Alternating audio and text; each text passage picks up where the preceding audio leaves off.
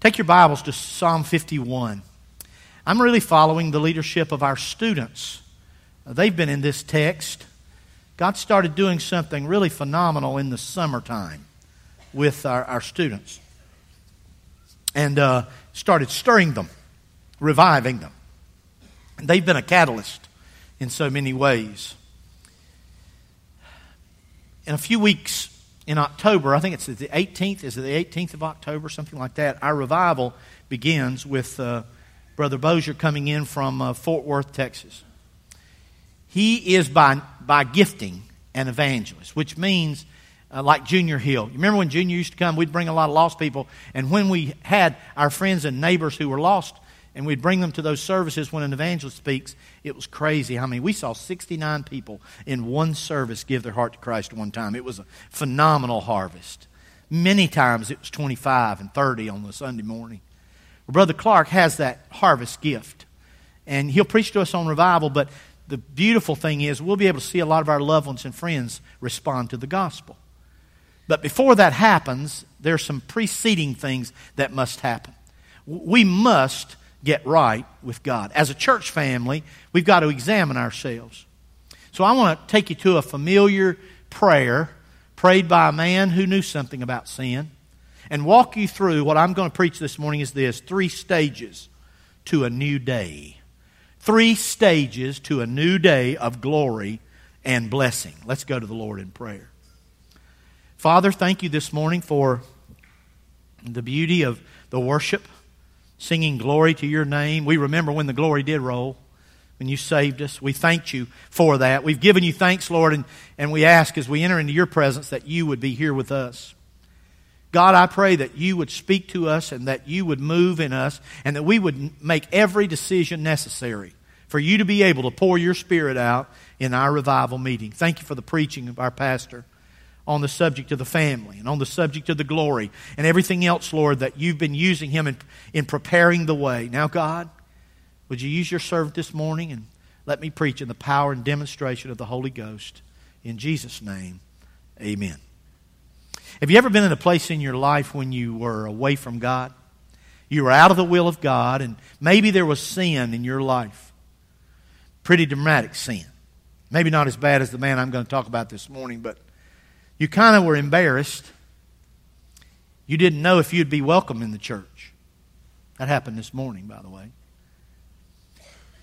But all of a sudden, something happens and there comes a knock at your door. In the story of David, David had not just one sin, the sin with Bathsheba, which we remember so readily but his heart began to get colder and colder that would put him in a position where he would fail morally. That day when all the other kings would go forth to battle and David would stay home, he stepped out on his porch, on his portico, the balcony, and he looked down. His place was above most of the others, and there was a woman. And she was bathing. She was beautiful. And David's heart, filled with lust, called her to him was more like a forced situation. He was the king. He could have had any woman in the kingdom. This woman was another man's wife. Uriah, her husband, was in battle, and you know the story. David committed adultery with her. Same David that was the man after God's own heart. Same David that loved God in such a unique and intimate way. Sinned, failed. By the way, you do know that every one of us are subject to sin every kind of sin. There's not one above the other. All grieve the Spirit. But he sinned with her, and a child was conceived. And so David thought, the way I have hidden so well this sin of adultery, I'm going to try to hide even more. And he brings home Uriah from battle. Do you remember this? And he tries to get Uriah to go down to his house, but Uriah's got so much integrity. This would have made it look like that the baby was Uriah's child and not David's. But Uriah said, I'm not going to go back to my home and enjoy pleasure with my spouse. When my brothers are on the battlefield, that's not going to happen. He denied the request of the king, lay on the steps of the king's house. You remember this story? So David, in the corruption of his heart, decided not only will I take another man's wife, try to cover it, but I'm going to send orders to put him at the front of the battle, basically bringing about the death of Uriah. Blood is on David's hands from the death of this man who David has sinned with his wife. This is the king, remember? This is the king who Jesus Christ, the lineage of Christ, is going to come through. He's going to be a son of David. So this is King David. Can't imagine it, can you? But it's reality. And then that day comes. David's lost hope of ever being right with God again, ever having a relationship sweet as he had before. And a knock comes at the door. David goes to the door, and you remember this moment? It's one of the one of the uh, accountable moments in the Bible in David's life when Nathan the prophet, basically, you know who was at the door? God was at the door. And you know what this morning? Listen to me. God's at your door this morning. God's at my door. When the Bible's open and we're confronted about our condition, it's God at the door. It's not a preacher. A lot of people have got mad at us through the years. But don't get mad at us. We're just telling you what He said. Nathan, God's prophet, God's voice, says, David, let me tell you a story. And he tells him a story of a man who could have had any, he had lots of lambs. He could have had more, but he took the one that was so precious to this family. David was enraged and he said, Well, I tell you what, let, let this man's going to restore and then he should pay with his life. I mean, it was a hard moment. And then Nathan turned to, to King David and he said, It's you. It's you, David. One of those moments. By the way, anybody else besides me remember a, a Nathan David moment in your life? Look, I'm going to tell you something. I am a sinner. I'm a saved sinner. I'm a washed sinner. I'm redeemed and on my way to heaven. That's not going to change. I'm born again on my way to glory. However, I am still a sinner. I'm not proud of it. I, I, if I, I can't continue in it without chastisement, but I'm still a sinner. And in those moments when I sin, God comes. And He makes me very aware.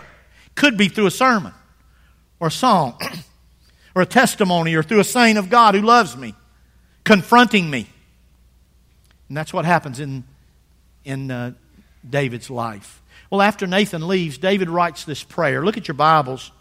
It's pretty wise the way he begins it. I love this. He's softening God up a little bit, reminding him of his, of his, his essence. Look at verse 1, uh, Psalm 51, verse 1. Have mercy upon me, O God, according to thy loving kindness, according to the multitude of thy tender mercies. Blot out my transgressions. He, he starts with God. I know who you are.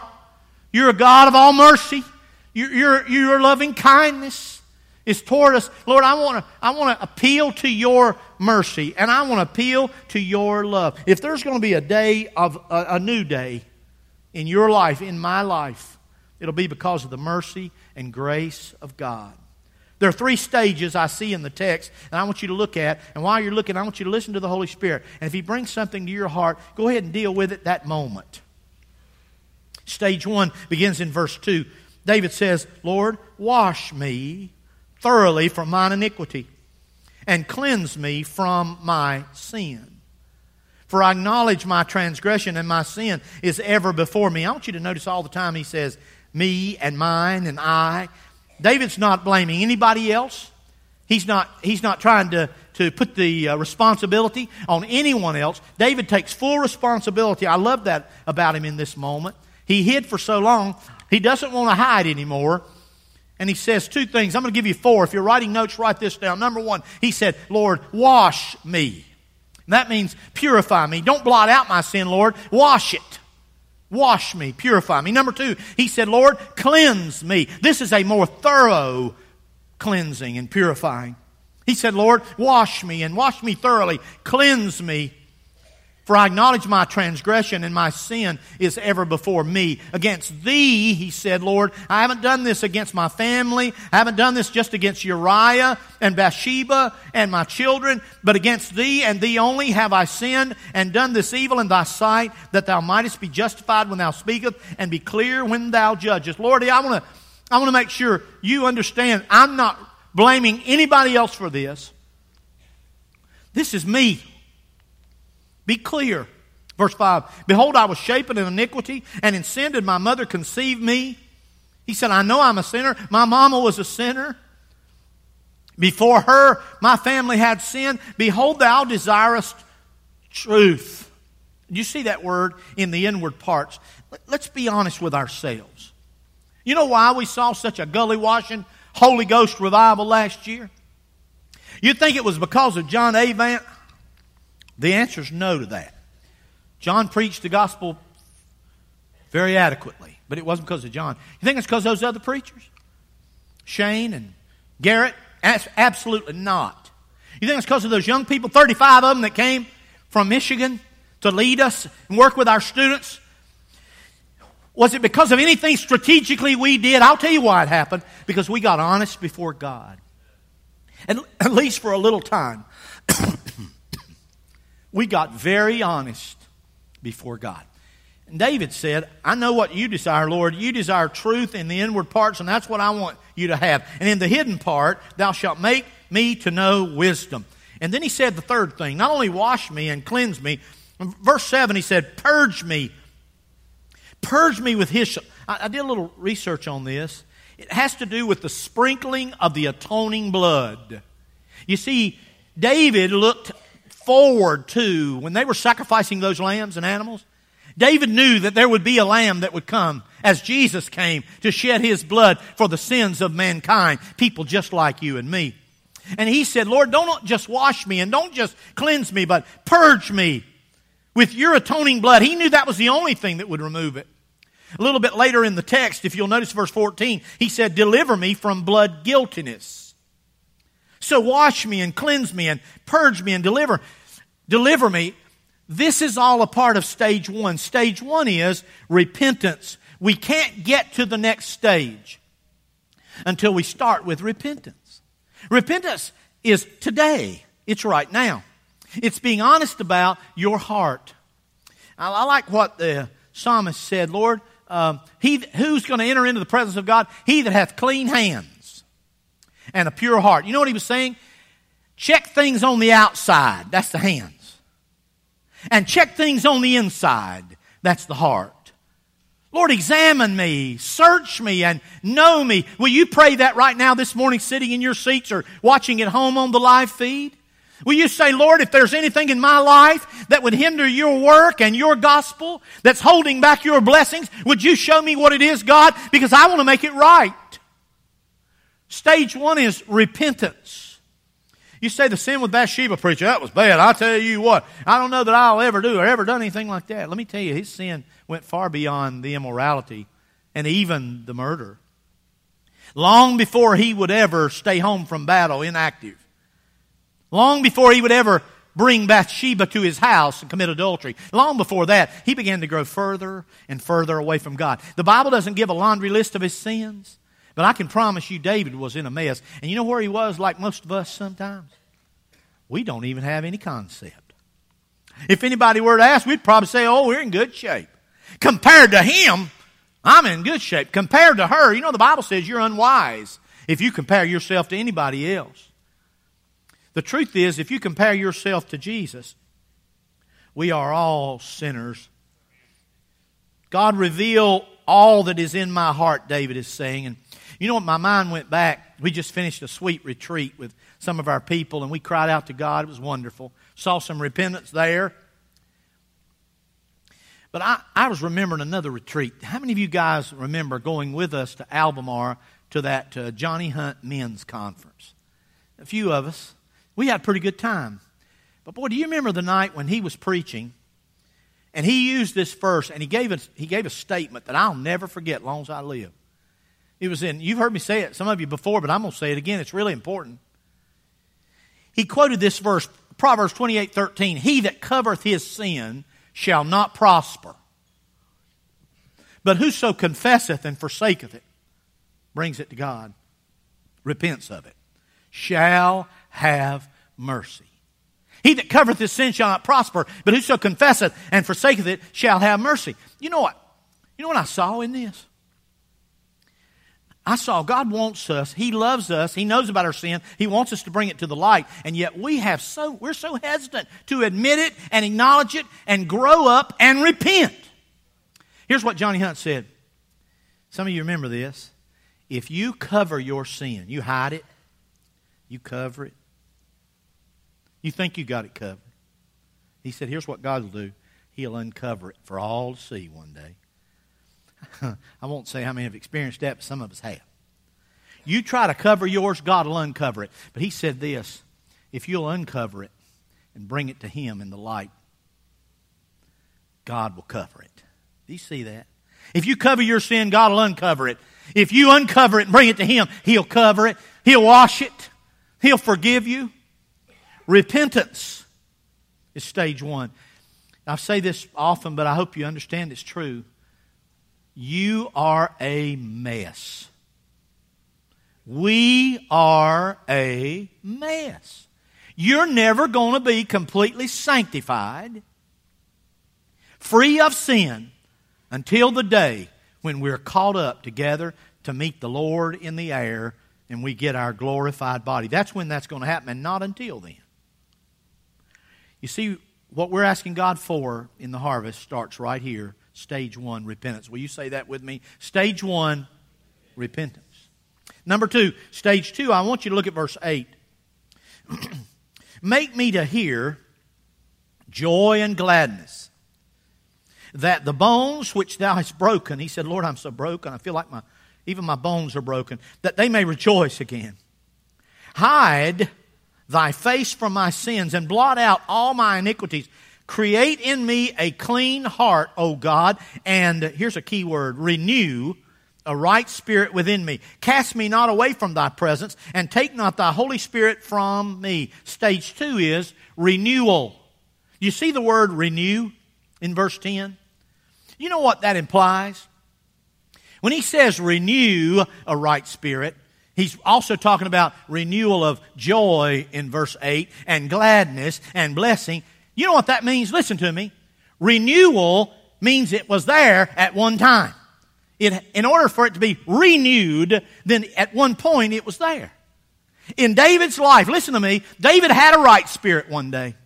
Remember David when he could have killed Saul and he didn't do it, he didn't want to do it?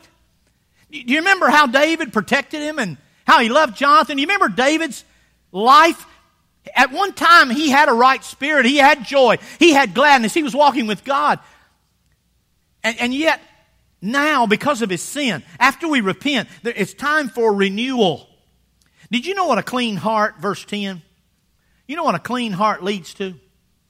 A right spirit.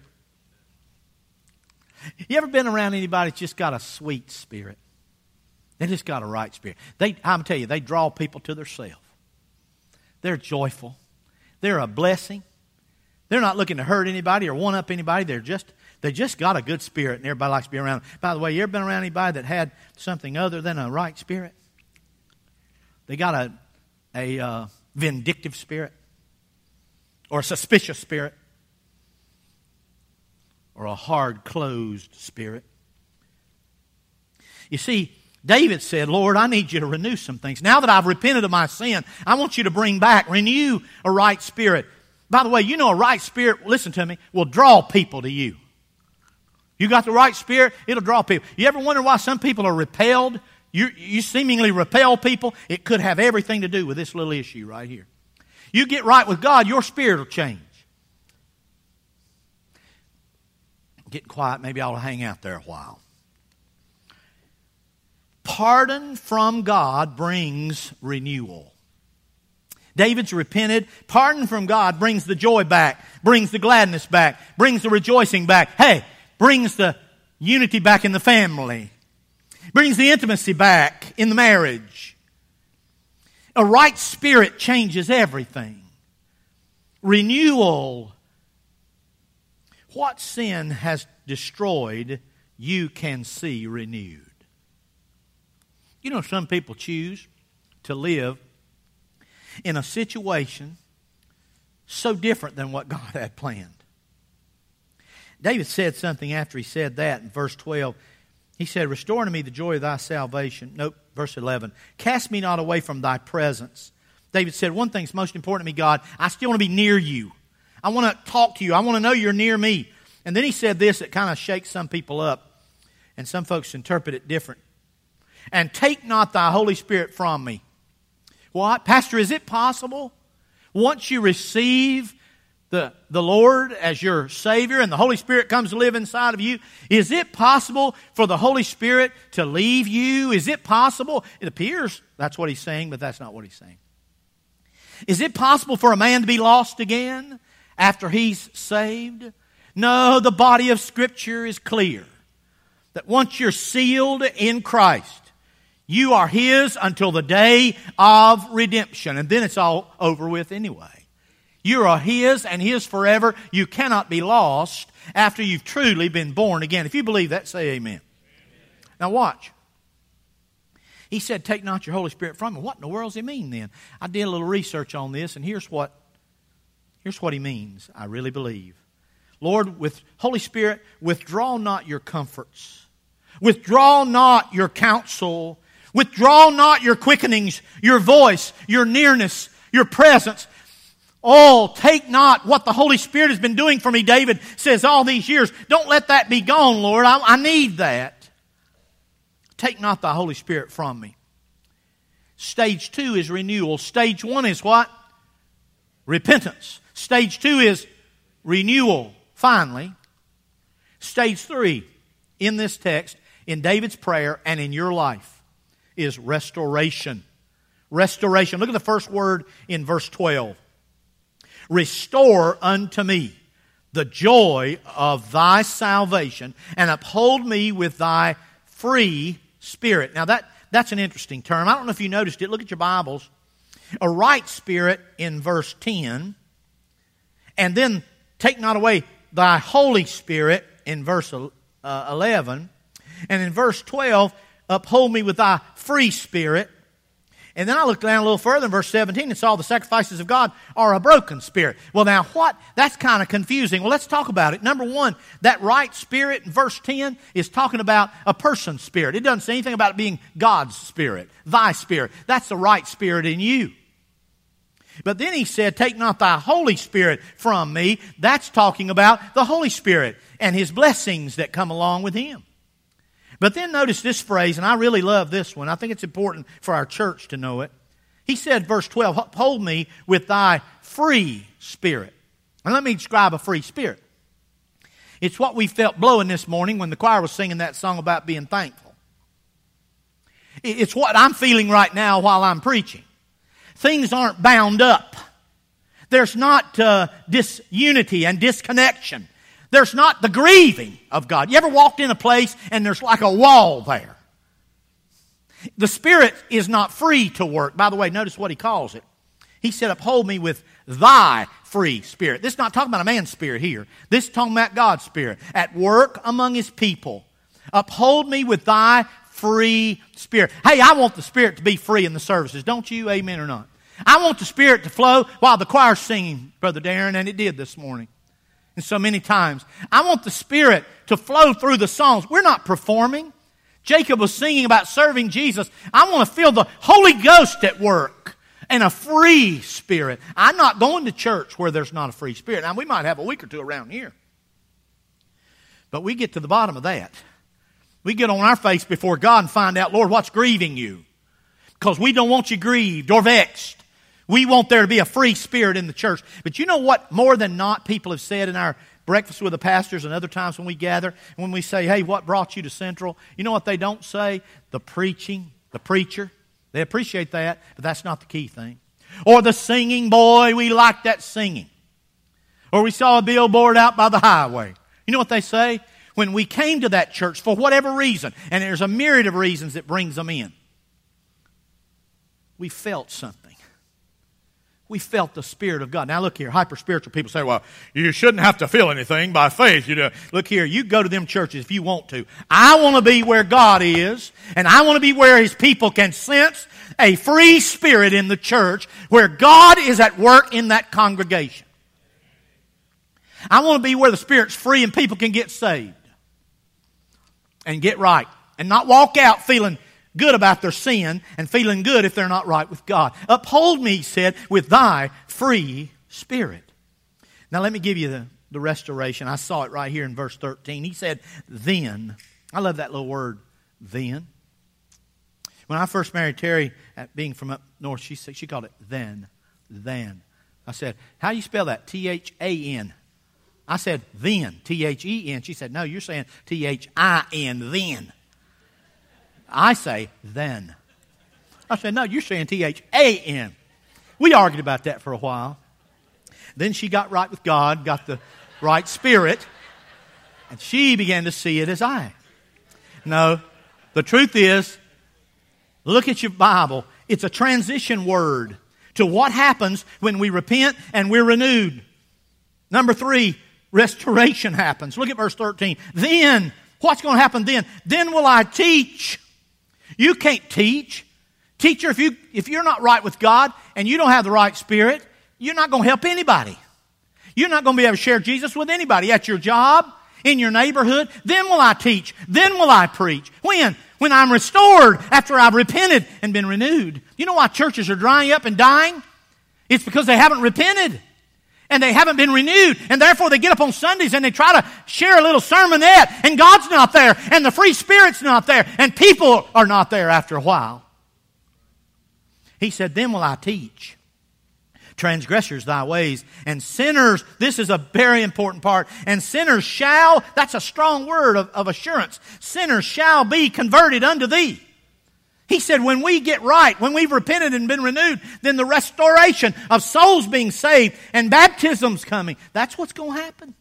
Then will I teach. Number two, come down a little bit further. Deliver me from blood guiltiness. I can only imagine he was feeling the weight of Uriah's death. And he could almost see the blood on his hands from sending that innocent man to the front of the battle. Deliver me from blood guiltiness, O oh God, thou God of my salvation. And then, Lord, watch this. My tongue shall what? Sing.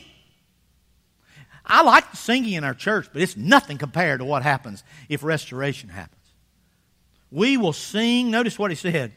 Somebody told me one time when they came to visit our church, said, Your church sings loud. Your choir is loud. And I don't think they meant it in a very kind way. I wish this here right now I'd take them to that verse. Look at what it says. Thy, my tongue shall sing aloud of thy righteousness. I want everybody to know, God, that you have forgiven me and you are righteous and you have made me righteous because of the blood of Jesus Christ. He said, Then I'll teach, then I'll sing. And he don't stop there. Look at verse 15. O Lord, open thou my lips, and my mouth shall show forth thy what? Praise. Praise. You know what's blessing me this morning, Darren? You can't see it. You need a re, you need a rear view mirror on that keyboard. Pastor Cameron, did you see it this morning? The songs were being sung and the joy was filling the room, and one by one you start seeing the saints' hands lifted. Now that's not for everybody, but for some of us. The Bible talks about it. You see a tear escaping the corner of an eye. And amen. Praise the Lord praise from the heart, expressing our gratitude for who He is. You talk about praise, we're going to praise Him one day when we've been restored. Let me close. We're going to look at one closing verse. He said, Lord, Thou desirest not sacrifice, verse 16, else I would give it. Sounds like he's from Sampson County, that phrase right there. Else I'd give it. Thou delightest not in burnt offerings. You know what he's saying? Lord, do you want me to burn some animals? Want me to sacrifice some animals? That's what they did back then. You know what Tim Jackson said to me going out the door? He said, Good thing we don't have that same mode of worship now. We'd all be we'd all have to have lamb farms. Because we'd be burning them every day. Sacrifices. He said, God, that's not what you're asking for. If you were, I could give it to you. David could come up with thousands of animals to, to sacrifice. But he said, no, that's not what you want. Verse 17 The sacrifices of God are a, say it with me, broken spirit. A broken and a contrite heart, O God, thou will not despise. When I read that, Pastor, would y'all turn with me to the closing verse, Isaiah 57? When I read that, my mind went to the verse that the Holy Ghost gave you for us for this revival. the sacrifices of God. I wonder if we're going to sacrifice to God or not. Broken spirit, contrite heart. Look at Isaiah 57 15 in closing. We'll give you a minute to get there. Isaiah 57, verse 15.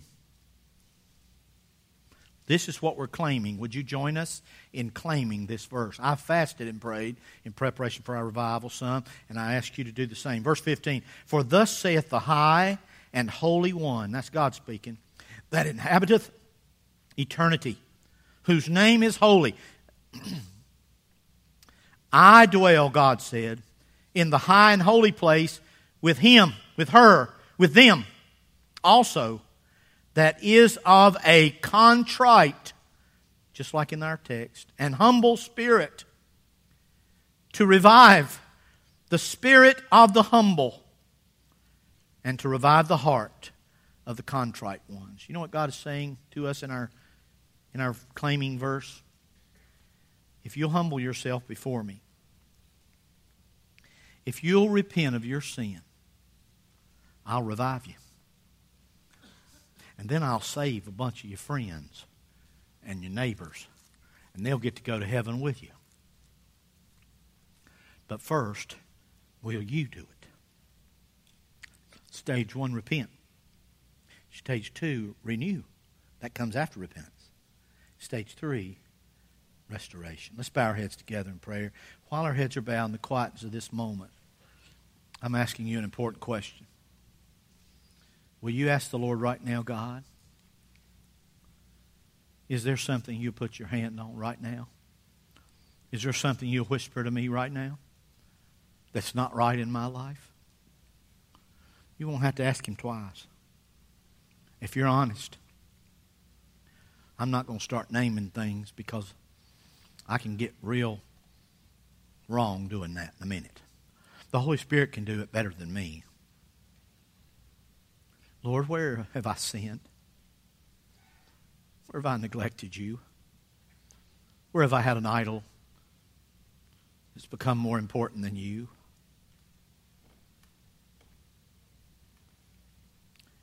In a moment, will you ask God to forgive you? Will you repent and turn from it? Sometimes I ask Terry, you know, I can't see sometimes my own heart like you can. Maybe ask people close to you. Lord, would you would you show me through them? Would you show me through your word as it's preached? Pastor Cameron stands up to preach God's word. Would you show me when I come to prayer? For the next few weeks, can we seek the Lord's face and ask Him to show us our sin? Is it important enough to you that God be glorified and that your friends come to Christ for you to ask Him, Lord? show me. Now, if this morning God has spoken to your heart about a sin, I'm going to invite you in a moment when Darren begins to play to walk down this aisle. You say, right in front of everybody, yep. I'm so proud of people that are willing to make God first and everybody else next. Oh, I can repent at my seat. Yeah, you can. It's another thing altogether to come forward. You say, why would you come forward? Well, to enlist the encouragement and prayer support and love of your fellowship and to humble yourself and be contrite. Lord, you've spoken to me already about some areas I have to address. Would you do your work in the hearts of your people this morning? Please, Lord. We want to have revival. We want our friends and our loved ones, our community to be saved. But you're asking us first to repent before the renewal before the restoration and the sinners coming to you. So may we do what you called us to do. Lord, please continue to draw us near to you as we seek your face. In Jesus' name.